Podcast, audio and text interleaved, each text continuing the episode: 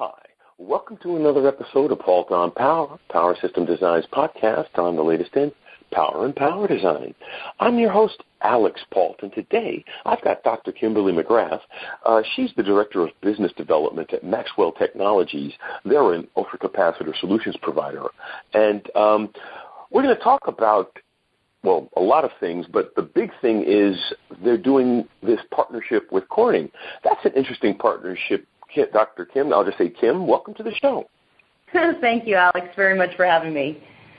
Oh, the pleasure is mine. Among all of the other things uh, we like to talk about on this show, uh, the business partnerships and the core technologies that are behind that and the personalities, the often overlooked reasons for some of these things. I love to explore that kind of stuff on the show, so I'm really glad to have you here.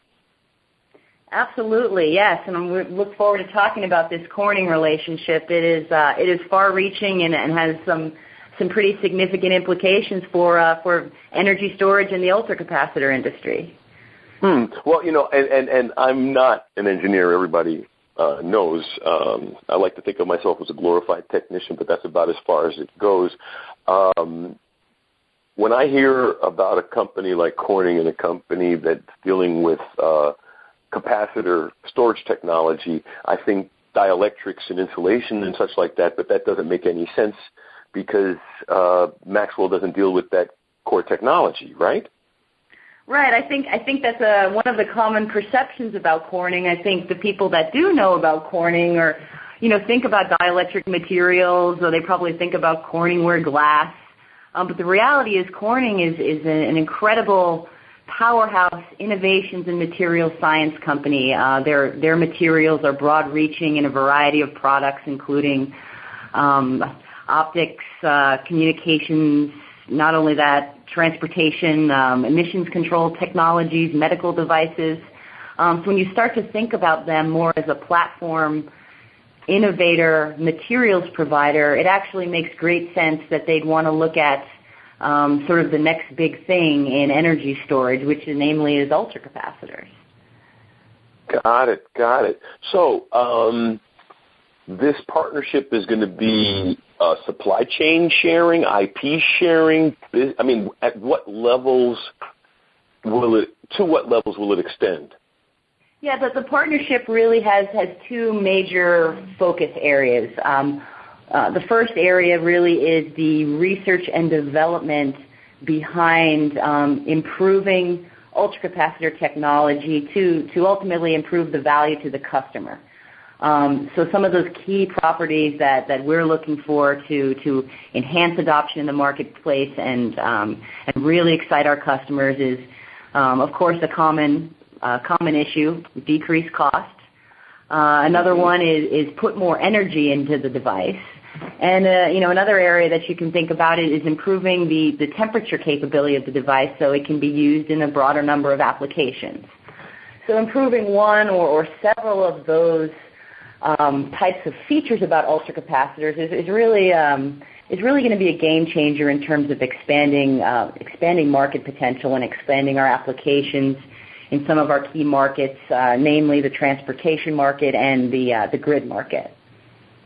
So that's one facet of the relationship. The other one is, you know, we know Corning is a, is a is an incredible company. They've got a tremendous legacy behind them, and we're looking to explore, you know, business development and, and commercial opportunities, um, leveraging each other's strengths in the marketplace.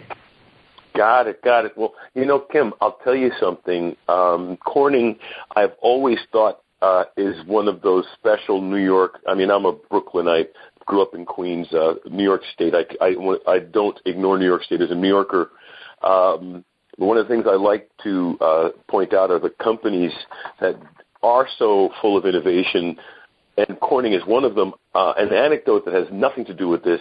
I was once at a Society of Information Display conference where a Corning engineer had had a hand-wrapped plasma display made out of uh, hollow glass fibers internally coated with the uh, phosphorus and gas and such, and um, basically wrapped the board in fiber, chopped it on both ends to create the sealed tubes, ran gas and uh, electrical and such to them, and created a functional plasma display, um, was actually exploring potentials of using that type of technology to mass produce. So to say that Corning does more than just glass comes very readily to mind. Uh, you're absolutely right. They do a lot of very interesting things. Well, you know, and to that point, Alex, um, the the Corning research and development team um, is incredibly creative, passionate, and highly capable. And you know, looking at, at what each of each of us brings to the relationship, both Maxwell and Corning. You know, Corning has has an incredible um, incredible technical team. They have incredible um, research tools that uh, that we're going to be able to utilize in this partnership. And from their perspective, uh, a question that comes to my mind is, well, why does Corning want to get into ultracapacitors, right?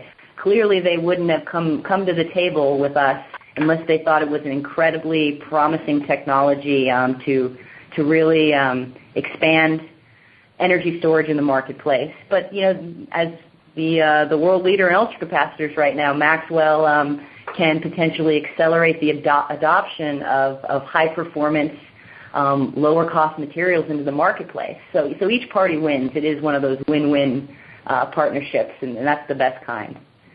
Got it. No, I agree with you completely, Kim. And frankly, uh, at a risk of being very gauche, I would say Corning doesn't want to get Kodaked and find out their core technology has been leapfrogged by another uh, technology and they have nothing in their hands but a bunch of uh, patents that they'd allowed to expire because they never bothered to explore anything.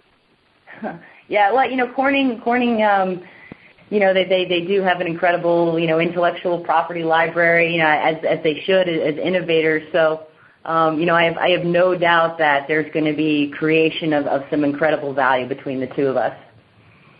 Well, there you go. And um, now, as far as that goes, you could apply ultracapacitor technology, ultracapacitor technology, literally at every level of system, from board level, uh, micro cloud based energy harvested driven sensor the size of your pinky nail to a bus. That's right. That's right. They are they are prolific in, in every in every conceivable area, whether it's a small cell going onto a, uh, a printed you know, circuit solid state disk drive or whether it's, um, it, yeah, it's, it's a massive system going into a megawatt level um, energy storage for grid. So yeah, the, the applications of ultracapacitors are really where it starts to get exciting and, and, and getting to, to see where the real growth markets are, the growth potential um, is incredible. Um, so, you know, as you know, Alex, we're we're focused heavily on the transportation sector, um, microhybrid technology, start-stop technology. Um, we have a lot of uh, traction in, hybrid bus as well as automotive.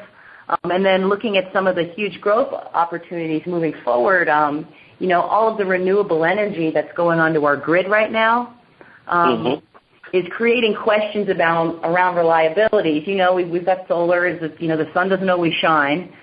Um, how do we deal with the intermittency? And the intermittency creates you know instabilities on the grid, which have to be handled. And high power, fast responding energy storage technology like ultracapacitors are a great fit in dealing with the emerging you know renewables generation issues.